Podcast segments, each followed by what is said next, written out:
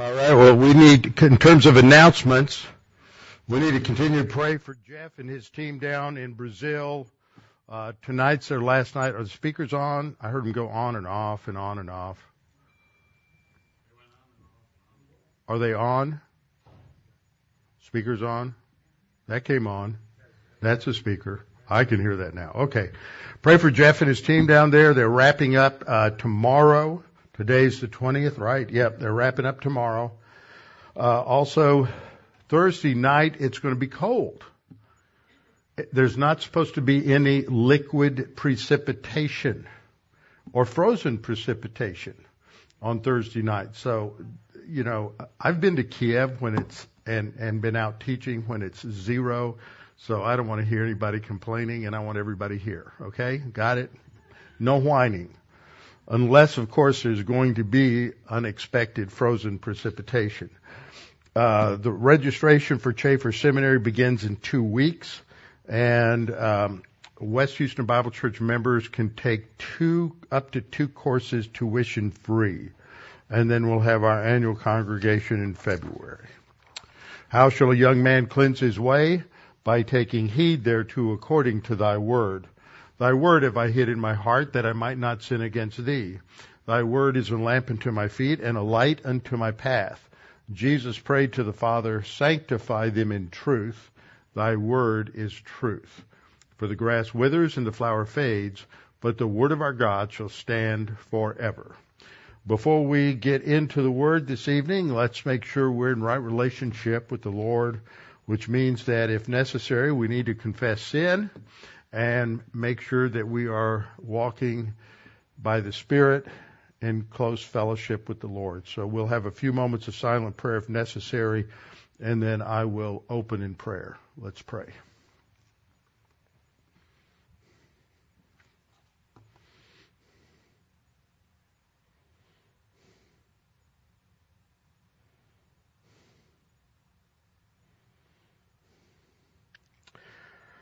Our Father, thank you so much for your goodness, your grace, your faithfulness to us.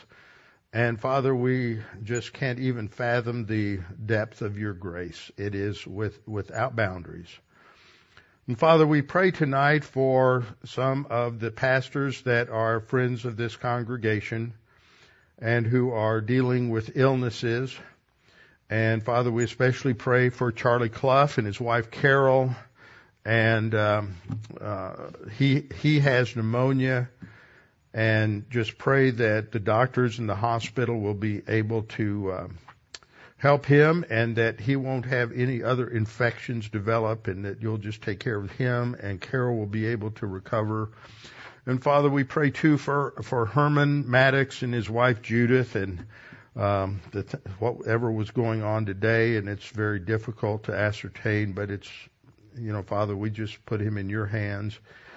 And Father, there are others like Dan Ingram and several others that we know that are dealing with serious, serious illnesses, and we just pray for them and pray for their faithfulness, their testimony, their witness to your grace, even in the midst of uh, that which will probably be, bring about their um, their their transportation to heaven. Father, we pray too for their churches as they deal with losing pastors, and we pray for them. We pray for Charlie's church up there, even though he's not the pastor. They're looking for a pastor, and so Father, we pray for for them. Father, we just thank you that we can look at your word and be encouraged by it, even though we're seeing a very discouraging time, one that just truly does mirror what we're going through in our own nation, and that strikes pretty close to home. So Father, we pray that you, we might be encouraged because you're faithful even in the midst of all of this rebellion and negative volition just as we see around us and that we might not be discouraged. And we pray this in Christ's name. Amen. All right, let's open our Bibles to uh, Judges chapter 13. Judges chapter 13, and we're looking at the birth of Samson. Actually, just the announcement of the birth of Samson. And so we're starting the Samson cycle. We have seen uh, five of the cycles of the judges, starting with Othniel and then Ehud, Deborah, Gideon, Jephthah, and now Samson. He's the sixth of the six major judges in this book, and there are uh, four chapters and 96 verses dedicated to him, so it's a lengthy section. And there's a lot of detail. And as you look at this detail, we ought to pay attention to a couple of things. First of all, as we look at this, Samson does not deliver the nation from the Philistines. The Philistines are the oppressor. The people don't cry out. Uh, Samson is uh, extremely disobedient. He doesn't seem to be interested in spiritual things at all, and yet he. Um, let me get this other projector on if it'll work. Yet he, um, at the end, he's going to trust God when he has been made a prisoner in the uh, temple of Dagon, and he brings the house down literally on top of the Philistines and defeats them at that point. It's not a, it doesn't reverse the oppression because when we go on to the, the story continuing, as we'll see tonight, and you get into the last judge uh, in this period, who is Sam, Samuel, who is in the, who was born at the beginning of the book of Samuel. You're still in the same period of time, and they're still under the oppression uh, of the Philistines. So we see that there's just, they haven't learned their lesson. Now I'm not going to point out and name names, but there's a lot of us who really don't learn our lessons and we go through these same cycles over and over again in our own spiritual growth and God still takes care of us and provides for us. Some of us are, we're not on a downward slide like this, but we may be going upward, but we're still dealing, because we all have a sin nature. That's just the way it is. So we come to the opening verse of this chapter, and we read again, again and again and again and again and again.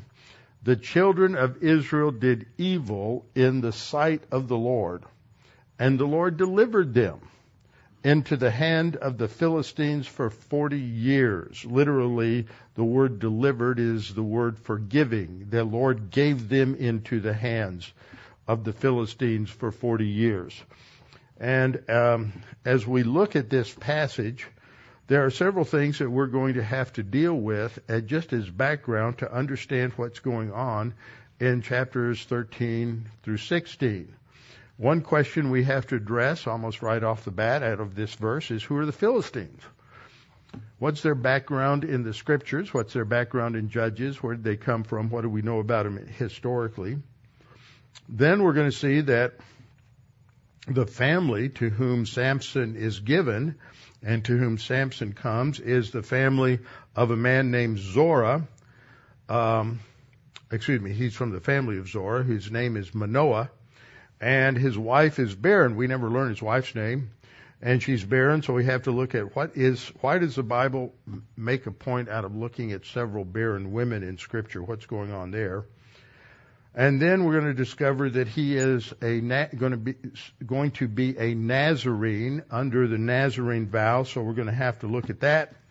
And then we see the appearance of the angel of the Lord in verse 3, so we have to look at the angel of the Lord. So there's a lot of important things to look at as general background that are important because they are background to lots of, lots of scripture. So we look at this opening verse, and it's this similar to what we've seen at the beginning of Jephthah. Uh, we saw it at the beginning of Gideon. We saw it with Deborah and Barak. We saw it going all the way back, except for the first one, Othniel, that the children of Israel, the Israelites, just continue to commit the same sins. They have this problem, and as I pointed out last time, by going to the end of this period in the um, seven, late seventh century under Jeremiah that the Israelites continued. They had high points. They had spiritual high points as you go through at the time of David, Solomon, Hezekiah, others. But they're on that same downward trajectory and they are in love with prosperity theology in the uh, uh, agricultural time that was the worship of the fertility gods of the Baals and the Asherah. And so finally God is just fed up with it because it's had reached its most extreme forms, and that is child sacrifice. And so God is now is is then by by uh, 586 BC, he will bring about the fifth cycle of discipline, and we went over in detail those five cycles or stages of discipline uh, in Leviticus 26 and Deuteronomy 28 last week, all in terms of background, saying that finally God just takes them, takes them out of the land. So they did evil, not with reference to their own ideas, but with reference to God. They did evil in the sight of the Lord. It is God's character that is the standard for determining evil. And one of the things you'll notice as you go through uh, much of the Old Testament is that evil is when it is stated in the text that they do evil in the sight of the Lord, what almost immediately follows is an explanation of their idolatry. That is the definition of Israel. And idolatry is religion. And so many people think it's just good to get people to go to church. It's a horrible thing to send people to a horrible church. There are many people who are going to churches that are not giving them any understanding of the gospel or they're giving them a false gospel. And today I read, I, I get emails from different um, uh, discernment ministries, and these discernment ministries are exposing how many churches are having, um, you know, having ver- various uh, cross dressers come into come into their church and give uh, readings, um, readings to the um, children. And they're all dressed up, transvestites, and you know stuff like that, and they're uh, they're validating homosexual marriages. I'm talking about Southern Baptist churches that were historically solid, and now they've gone woke, and it just goes on and on and on. And so you get, it's just so bizarre what is happening in, in our country. And they are doing evil in the sight of the Lord. They are, involved in various forms of whether it's intellectual idolatry or whether it, it it's not that they're worshiping. Uh, in in most cases, there's not a physical object they're worshiping, but they're worshiping a false god that has taken control of their minds. And so that's what what they have. They're performing, or they're doing evil in the sight of the Lord. And this has taken hold in some historically orthodox seminaries. And after George Floyd three years ago, it was just revolting to see how many people immediately jumped on the bandwagon and were making all kinds of apologies for whatever racist mistakes and sins were made by previous generations. And we've lost count of the fact that you, you, no one can apologize for someone else. It's a violation of the first, first divine institution. You can't apologize for somebody else's sins or somebody else's lawlessness or criminality. People want to do that, but it's not your fault. You have nothing to say about somebody else's responsibility. And this uh, young man who had this, uh, you know, um, this this organization that was making you know cyber cyber money or I forget what they what they called it, but he just you know was uh, defrauded lots of people out of a lot of money. His parents are lawyers who graduated from Stanford Law School, and his mother wrote an article in a law journal some four, some six or seven years ago, where she said we need to absolutely do away with this whole concept of personal responsibility. That is destroying the judicial system. It is destroying what's happening in the courts. We need to absolutely do away with this whole concept of holding people accountable for uh, their errors. It's absurd what's going on. See, if people are basically good, then you can't hold them accountable. You have no frame of reference. You're, but you're vi- violating God's standards. And so we often look at what's going on today and we just think how horrible it is, but we're measuring it against where we were 50 years ago or 100 years ago. but we're not measuring it against where Israel was at the time of the judges or where Israel was under Ahaz or what Israel was under Ahab and Jezebel. And we've got a long way to go, people. Just, just revamp your whole uh, scale of values there to recognize that we're a long way from being as apostate as Israel was in many many uh, many times in the Old Testament. Now that's not to somehow validate what's going on today, but but I often hear people say oh, it's so bad the Lord's got to be coming back soon, and I beg to disagree. It isn't bad as it was in the Old Testament yet. We've got a long, long way to go. It's not as bad as it is in China. It's not as bad as it is in India. It's not as bad as it is in in Saudi Arabia or in Yemen or in Russia. We've got a long way to go. The only thing that's going to get any of us through it is the Word of God. But Israel, and, and that's why I think this is a great encouragement because we're seeing how God is so gracious and merciful to Israel as they've gone through this this whole period. For the period of the judges goes from roughly about 1350. Okay, the Exodus is 1446, 40 years in the wilderness. The um, conquest is from 1406 to approximately 1400. And then you have the that generation has to die off, so it really starts around 1350 and goes to the time that Saul becomes king around 1050. So that's 300 years. How long has this nation been around? about 400 years, right? And it's only really been in free fall for about the past 150 years. So we have a long way to go. Aren't you excited about that? But see, we as believers have a divine viewpoint on the reality of history and where things are going. So, so it, it, it bothers us. In some cases, it shocks us, but it shouldn't surprise us what's going on if you really understand uh, where where we've been. So they did evil in the sight of the Lord, and the result was that God gave them into the hand of the Philistines for 40 years. 40 years ago, it was 1982. So that's how long 40 years is, and and we're not in quite in this problem yet. So um, time is is significant. It's not real thrilling, is it? He gave him into the hands of the Philistines for 40 years. So, who are these Philistines? And I mean, when I say that, let me rephrase it. Who are these Philistines? Because you have another group of Philistines mentioned in Genesis.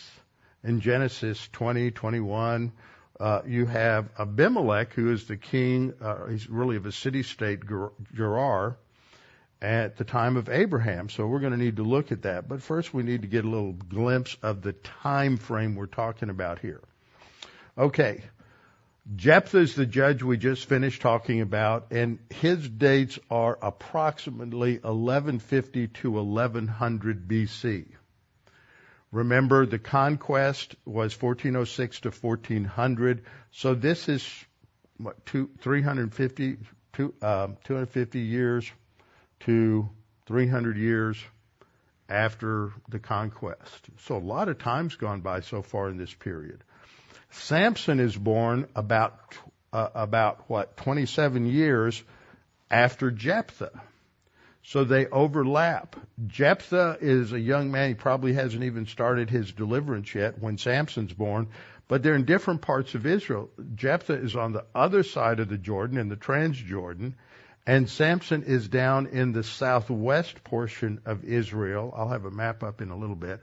In the southwest portion, down near the area that we refer to now as the Gaza Strip. And then Samuel will be born 1115. So Samuel is actually born about eight years after Samson. So they, most of their lives overlap. And you don't get that when you're looking at uh, the beginning of, of the book of Samuel. Now, in 1124, is when the Ammonite oppression begins. And so it, it probably ends sometime toward the end of Jephthah's life, maybe around 11, 1106, and he lives another six years after that. And the Philistine oppression begins about the same time. That's referenced at the beginning of, uh, of uh, Judges chapter 10 and 11. So they're happening at the same time. So Jephthah's dealing with the Ammonites in the Transjordan, and Samson's going to be uh, go- going to be causing trouble for the Philistines in the in the southwest. So that gives you some perspective. And then Saul is born around 1085, and he becomes king around 1050. So that sort of gives you a framework of, of what's going on. Because when you just read through the through the through this narrative, one person after another, you don't necessarily get that understanding. So, who are these Philistines? So that's what we need to look at. And so we need to go back and look at the fact that they are mentioned earlier in the scripture. Now, what you'll often hear people say today is that the Philistines were Greeks. They're part of the Greek, this migration of what's referred to as the Sea Peoples. Actually, that name for Sea Peoples comes from a letter a document written by Ramesses III. Now, he doesn't have the authority that Scripture has, but, but that's later on. So he's talking much later about these Sea Peoples. So we have to stick with Scripture because that's our authority. So we look at the first time the word Philistine is used, and that's in Genesis chapter 10, verse 14. In one of those chapters that when a lot of people are reading their Bible, if they read their Bible, they skip over because, oh, that's just a lot of names and it's so and so beget so and so and so and so beget so and so. But there's just so much rich information in there. And so you have to come to understand who some of these people are because this tells you how the people spread out after the flood and how they spread out after the Tower of Babel and who comes from which son of Noah. And that all ties us back to that, that blessing and curse uh, that Noah gave after, after he got drunk. So we're told in Genesis uh, 10:14 that the Philistines are the descendants of the Casluhim, from which came the Philistines. That's what the text says. Now, and the Caphtorim. And they are then connected in later scripture to the Kerethites. And then we have some scripture there. Ezekiel 25:15 to 16, Zephaniah 2, 4 and 5, Jeremiah 47, 4, and Amos 9, 7. We'll be looking at a couple of those scriptures. So what we read in Genesis chapter 10 is uh, the breakdown of the descendants of uh, Shem, Ham, and Japheth, the three sons of Noah. Ham is the line that we're looking at, and in 10:6 it says the the sons of Ham were Cush, this, he's the progenitor of those who are in Libya. Mitzrayim, that is the Hebrew name for Egypt. Put is, uh, uh, well, Cush, I think, I got those backwards. Cush is probably Ethiopia. Not sure. Put is Libya. And Canaan. Now, remember, Canaan is the one who gets cursed. Okay, so these are all the descendants of Ham. And then you get uh, fills in some uh, in, in, between verse six and verse thirteen. You get the descendants of Cush, and then in verse thirteen it starts with the descendants of Mizraim, who is the uh, one who shapes Egypt. Mizraim had four sons: Ludim, Anamim, Lehabim, and the Naphtuhim. And it go, the sentence goes on, the Pathrusim and the Casluhim, from whom came the Philistines and the Caphtorim. Now that doesn't tell us a whole lot, but what this tells us is that the Philistines are descendants of Ham. Where'd the Greeks come from? Greeks came from Japheth. Whoa, wait a minute. What's going on here? Is the Bible wrong? No. uh, we got to explain this though. Now later, in among the so-called minor prophets, you have Amos. Amos nine seven. Are you not like the people of Ethiopia to me, O children of Israel? Says the Lord, did I not bring up Israel from the land of Egypt, the Philistines from Caphtor? So here's Amos. Amos writes about the same time as Isaiah. So we're talking around the period of around 7, 750 to 700 BC. This is, this is a good 300 years after, uh, after Saul. This is 400 years after Samson. So when it talks about here, um, it says that the Philistines came from Caphtor. So this is reiterating what is in Genesis 10. It's affirming that Genesis 10 is accurate, that the Philistines have their ultimate, uh, ultimate root in the descendants of Ham. And then it mentions the Syrians from Kir. Now Jeremiah 47:4, Jeremiah wrote later than uh, Amos. Amos is like late 8th century. Uh, Jeremiah is late 6th century, early 7th century. And he says, because of the day that comes to plunder the Philistines, to cut off from Tyre and Sidon every helper who remains, for the Lord shall plunder the Philistines, the remnant of the country of Caphtor. I can tell this is exciting everybody. But this is this is the kind of background for me. You go out there and you talk to somebody knowledgeable about the Bible, they're going to say, "See, the Philistines. What archaeology tells us is the Philistines are Greeks and the Bible's wrong." And you're going to sit there and go, "I have no answer." Right? Or your grandkids are going to be in some Western Civ class and get slaughtered with information like this. Deuteronomy 2:23. Moses says the Avim who dwelt in villages as far as Gaza, that's where the Philistines were along the, along the coast. The Caphtorim who came from Caphtor. So Deuteronomy affirms it. Jeremiah affirms it. Amos affirms it. Well, let's just throw away the Bible. It's all wrong. Archaeologists are right, aren't they? No. Never trust them. So Philistines were found, we were told, were in the land of Israel during the time of Abraham.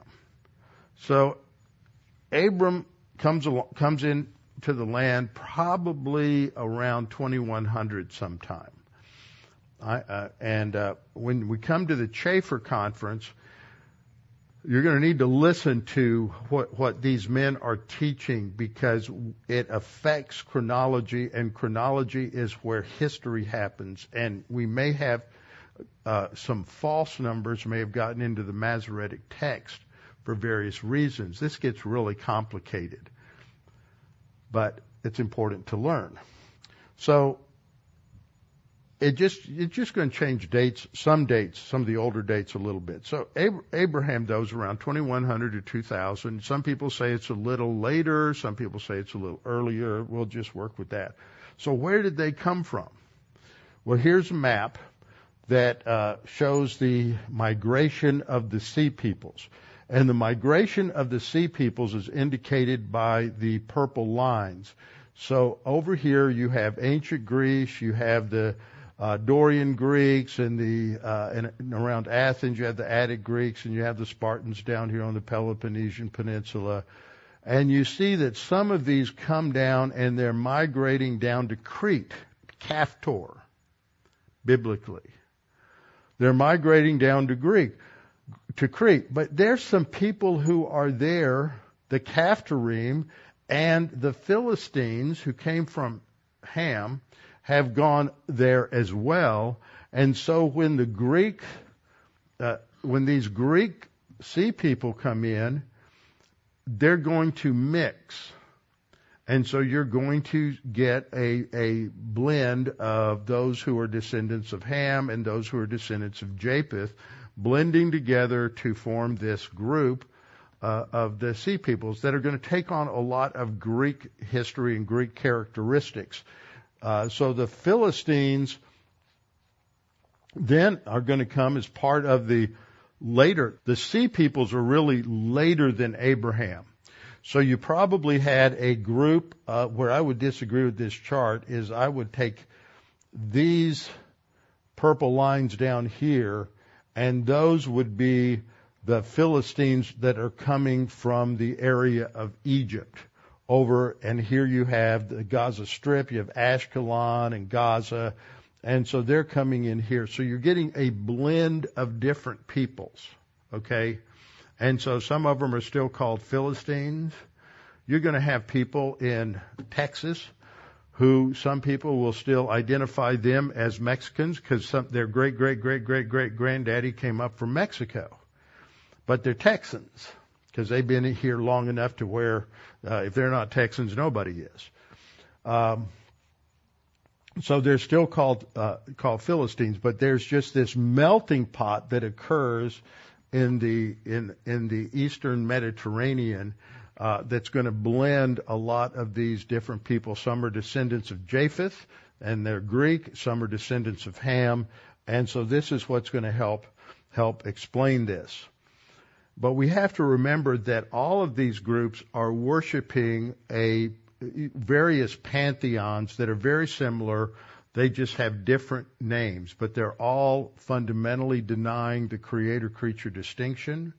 They are involved in various forms of fertility worship.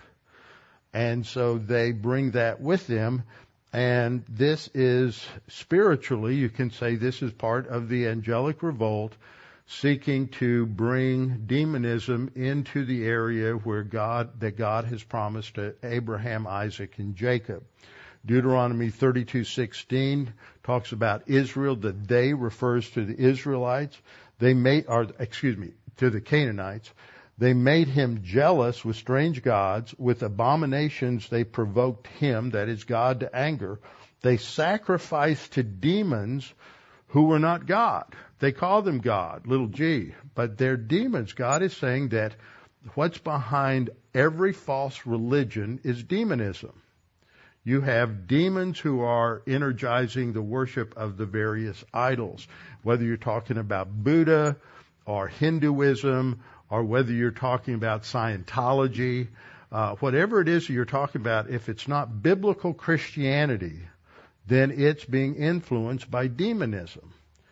So they, they're sacrificing to demons who are not gods, to gods whom they have not known, new gods who came lately, whom your fathers did not dread. So they're, that's talking about the Israelites who aren't being fearful of these demonic, idolatrous gods. Psalm 96:5 uh, says, "For all the gods of the peoples are idols." This is several hundred years later, but the Lord made the heavens. So these these gods of the peoples, the Norse mythology coming back in movies to a theater near you as Thor, and the various other um, Zeus and all these others that are populating a lot of these films. Those are all various demons. And I read earlier in Judges, I read um, I read portions of John Milton's Paradise Lost, where he is so biblically sound that he calls, he names the demons, the fallen angels in heaven, Zeus, and Jupiter, and Thor, and all of these other names because it all goes back to demonism. Now, the area that we're talking about where these sea peoples and the earlier Philistines came from is along the coast of Israel here. So this is a map of the promised land and it's there to show the various uh, tribal areas and also where the, the judges operated. And so you have uh, Samson operating in this in this general area down here by Judah. So you can make out a few names here. This is Joppa. Joppa is the port where Peter is living in Acts chapter 10. And he's living at the home of Simon the tanner. And if you go to Israel with me in June, we'll land in Tel Aviv about 10:30 in the morning, and then we're going to drive a little bit south into the city of Tel Aviv to Joppa, to the ancient Joppa port, and uh, we'll look around there uh, where Peter was, talk about that story, eat lunch, and then we'll we'll head north from there. But that's Joppa. Jerusalem is located down here. And then further south you have Ashdod. Ashdod is part of Israel today. It's not down in the Gaza Strip. The Gaza Strip's a little further south.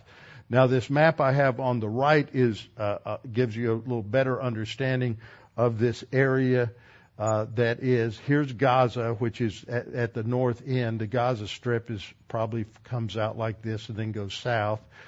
Ashkelon, Ashdod, those are uh, Israeli. Over here you have Gath, Goliath's hometown. Uh, here you have Azekah, which is near where the battle with David and Goliath takes place in the valley of Elah here. So you all and Timnah, this is where um, Samson fi- finds a, a, a good-looking girl down there that gets him all excited. So that's that's Timnah. Ekron, Gath, Ashdod, Ashkelon, and Gaza, the five cities of the of the Philistines. So that's the the, the area that we're that we're going to be talking about. Okay, so my basic view is that um, the early the early Philistines, the ones during the time of, of Abraham, that are mentioned in Genesis 20 and Genesis 20, 21, are, are probably Philistines that were Hamitic, that move up into this southeast area. Now, who, who's dominating the area uh, of the of uh, the promised land there? Who's living there? What do we call them? Canaanites. Canaan is a descendant of who? Ham's grandson. Okay, so they, they, they fit right in in terms of their their their ethnicity. But I don't think those are the same groups. That's remember that's around 2100 to 2000 BC. What are we? What's the time period we're talking about? We're talking about 1150. So we're talking about 850 years later. Well, there's been a lot of stuff going on in this area over the last seven or eight hundred years where there's been this this blending. So I believe that the group of Philistines that we see in Samson's time and with Shamgar earlier uh, back in chapter 3 are a much later group that is made up of, of um, a lot of different uh, uh, Greek people. But they, they've taken on their own uh, uh, cult, culture. And one of the aspects that we see of their culture is that they tend to assimilate to the culture that they're moving into. And one of the reasons that um, that we can say that is because when you look at the three major gods that are mentioned of the Philistines, Dagon, Ashtoreth, and Baalzebub, those are Semitic names. So they're just basically assimilating to the local religion and they may give uh, some gods and goddesses a new name, but these names we know are are idolatrous. So that, that what happens when you have assimilation, when you have syncretism, where you're blending uh, religions or belief systems so that there's something for everybody, everybody gets the same thing, is it, it breaks down absolutes and it, I think you have to develop into you develop into relativism because you want everybody to be comfortable, and you don't want anybody to be offended. And one of the problems we have in our culture, of course, is if you say anything about an absolute, it offends somebody. But you never hear anybody say, "Well, I'm offended that all these minority groups are so offended." That offends me that they don't like Christianity. But but that doesn't work because we're really the ultimate, and you don't understand why we're the ultimate enemy unless you understand the, the angelic revolt. So what we learn in all of this is that when you get into this point of plurality of deities, you end up with a plurality of, of values, and everything breaks down into uh, absolutes. So, so you don't have anything that's absolutely true. So if anything can be true, then nothing is true. If anybody's belief says, no matter how rationally contradictory it may be, if anybody's system is is if everybody's system is true, then nobody's system is true. And nobody will fight for the truth. Because if you don't believe there are absolutes, there's nothing worth giving your life for. And so you're not going to fight for the truth. And if you're not going to fight for the truth, you're not going to live for your truth either. And that's exactly what we see going on in our world today. If you have nothing to live for, you have nothing to die for. And you won't die for freedom because you don't understand what freedom is. And what we speak of as freedom today, if you were to transport somebody from the late 1800s or late 1700s here, they would say we're not free. Read a quote from Benjamin Franklin today that if you owe money to somebody, then you're their slave. He got that actually originally from Proverbs. And if you owe money, and, and we owe how many billions of dollars to the Chinese? So we're their slaves, ultimately. It gets really bad. So fortunately, as believers, we understand who we are and who God is and that God's in, in control. And the patterns that we're seeing today aren't new. They were patterns that when, that you see cycling over and over again uh, in the ancient world. So what we see during the period of the judges is Israel has totally succumbed to pure relativism, and now they just want to peacefully coexist with the Philistines. You've seen that bumper sticker coexist.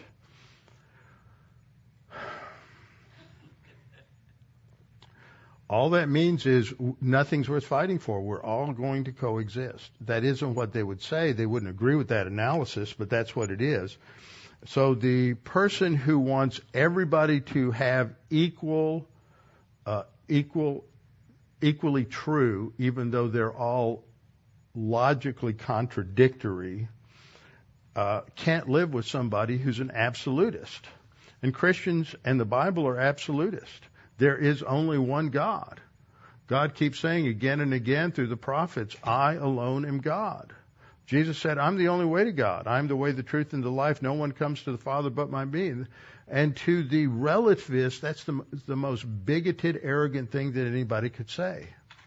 And so we're headed culturally for an enormous clash. And we're already seeing that this, these clashes have been going on for a hundred years or more ever since the rise of liberalism in the mid 19th century, but it's just going to get worse.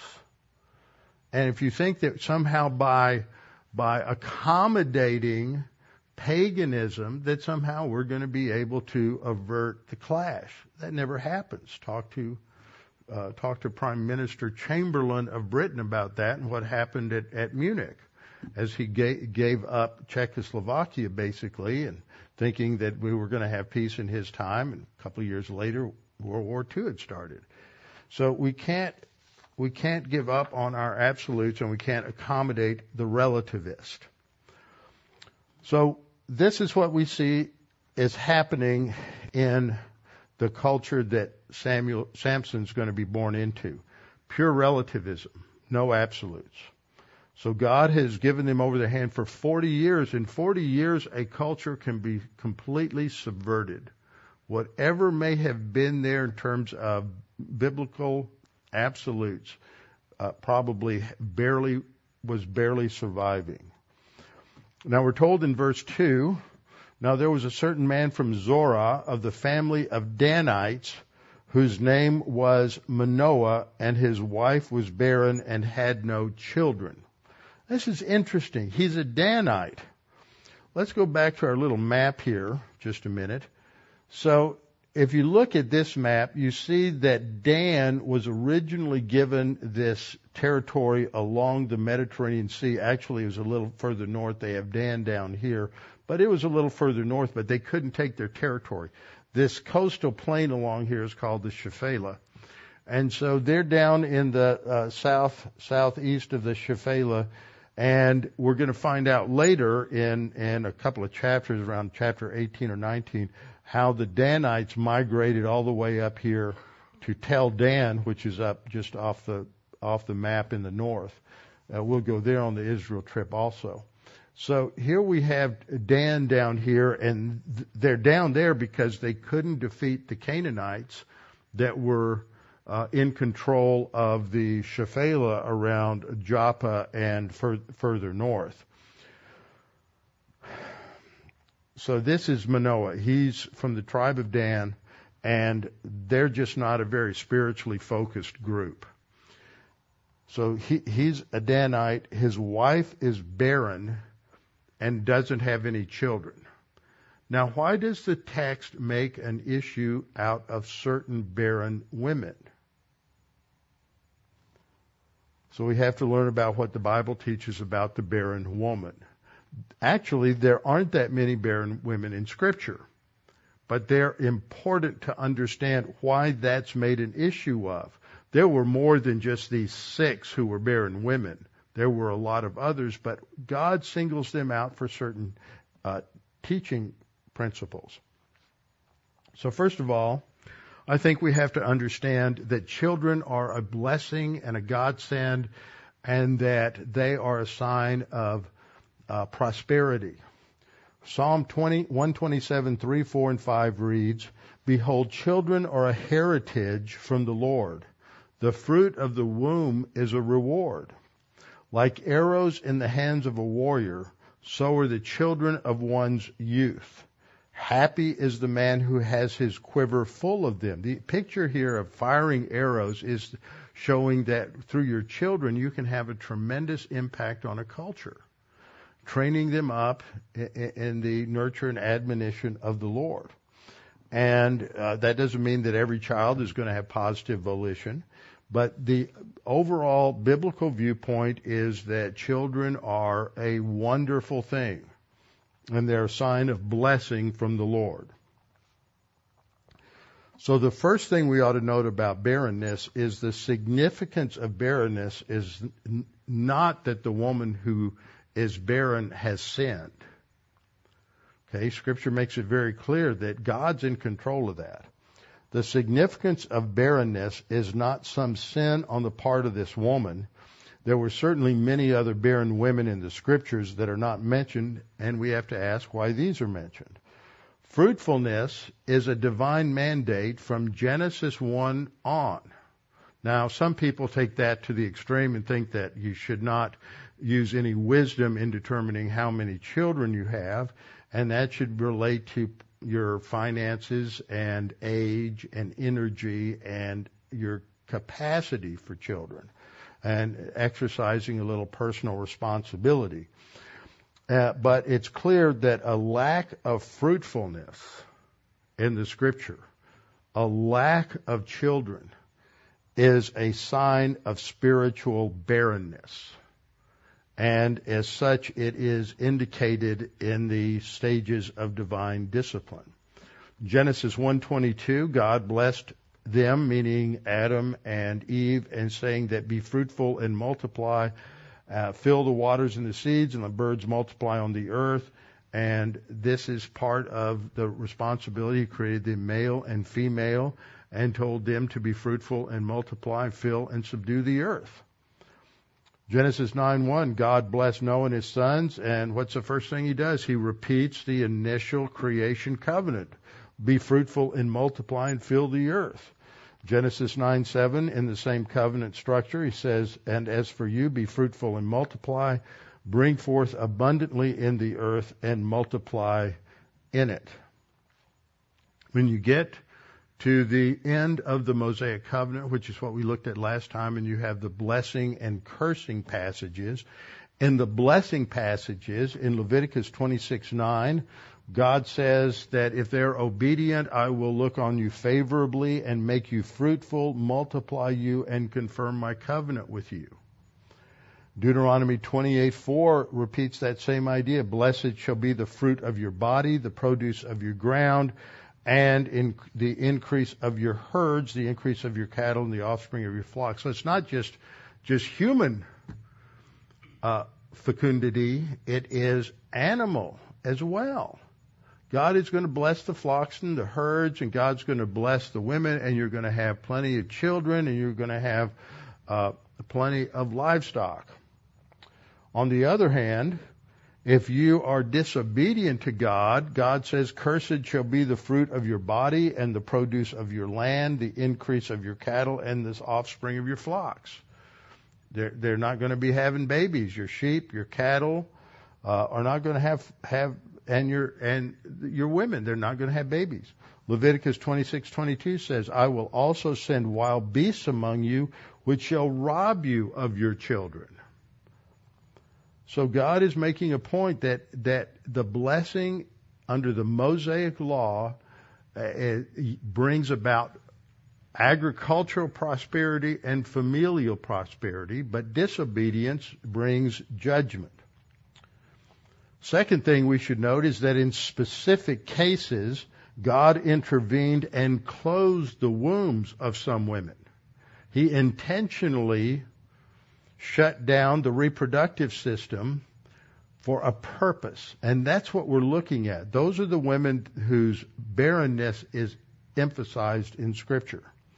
Genesis 20, verse 18, for the Lord had closed up all the wombs of the house of Abimelech because of Sarah, Abram's wife. Now, the scenario there is Abimelech is the Philistine king of Gerar, the city state, and uh, Abraham was afraid that that because his wife was so good looking that the Philistines would grab her and put her in one of the harems, and he sort of told a half lie because she's his half sister, and she he lied about it and said, well, this is this is my sister.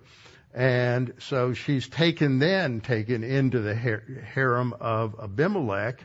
And so God is going to make sure that she is not uh, taken as anyone's wife because that's who the promised seed is going to come through. And so he closed up all the wombs of the house of Abimelech because of Sarah. So you've got a real problem going on in the harem.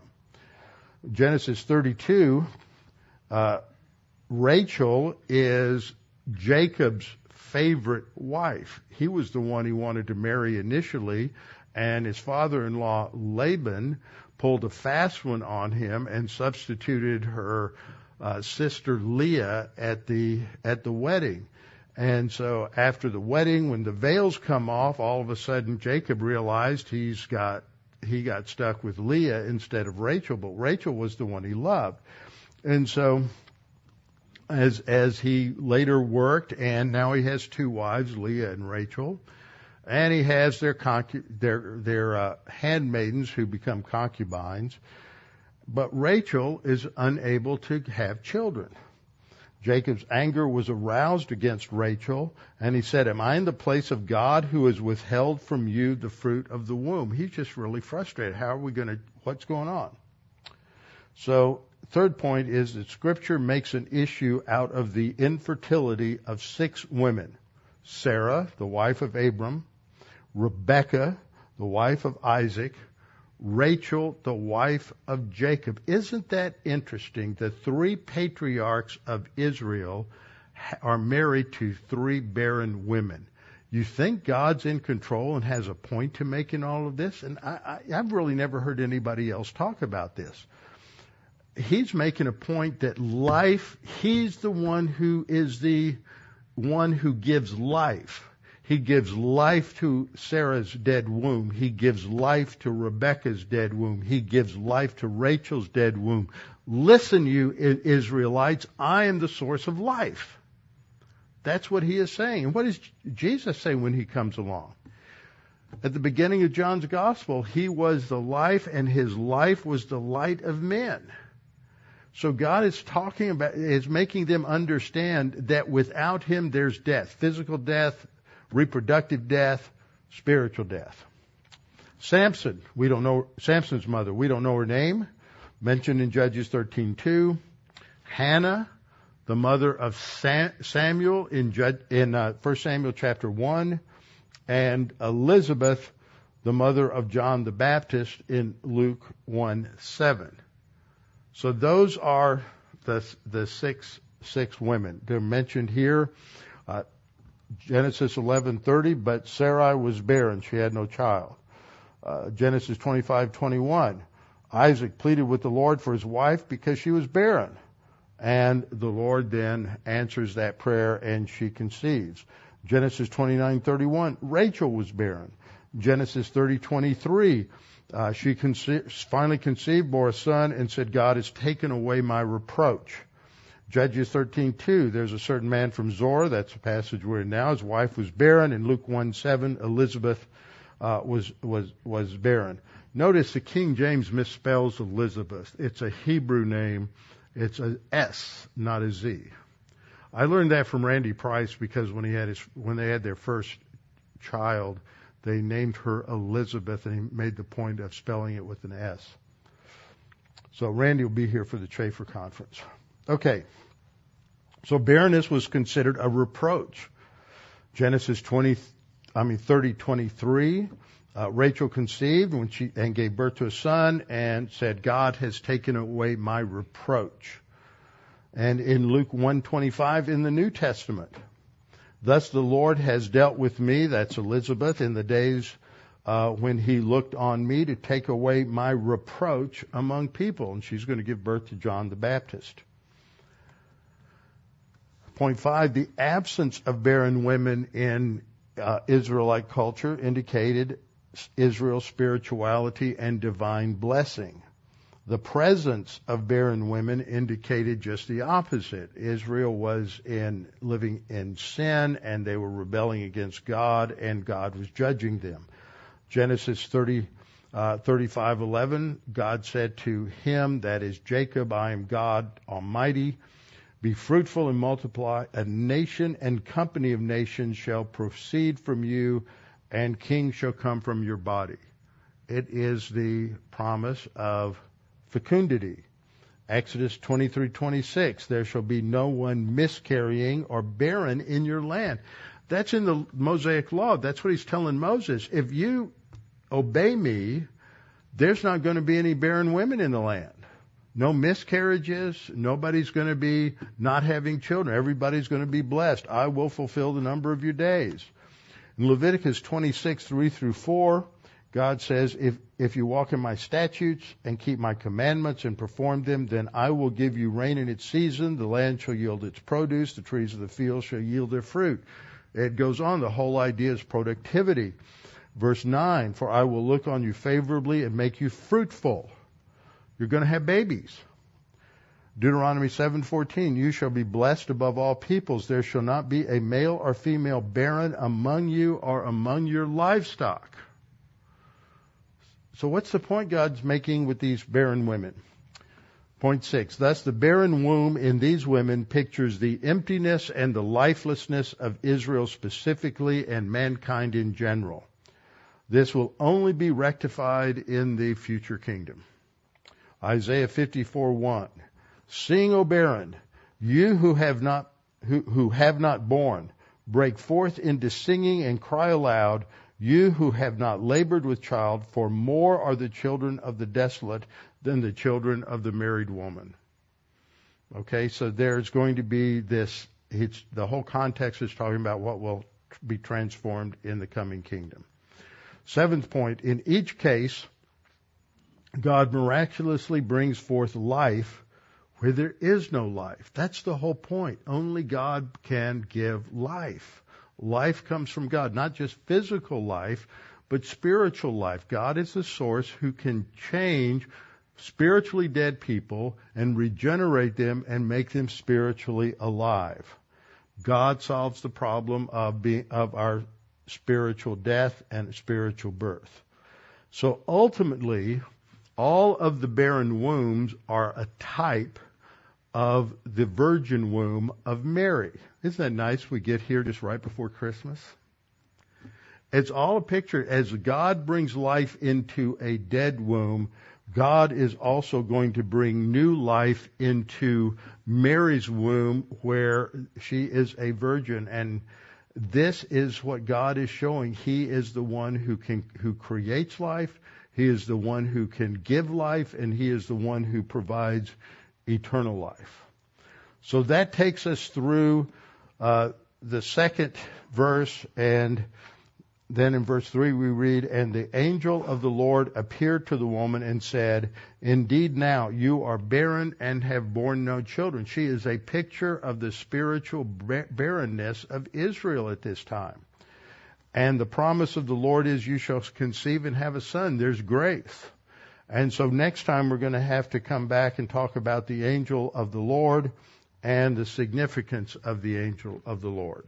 Father, we thank you for this opportunity to study these things this evening and to be reminded that you are the God of life. You are the, the God who brings life where there is death and that the entire human race is barren. The entire human race is born barren. They are born spiritually dead. And yet you and your grace are the one who provides life. You provided life through the Lord Jesus Christ, who is the light of the world and in his life we see light. There's a ported connection there.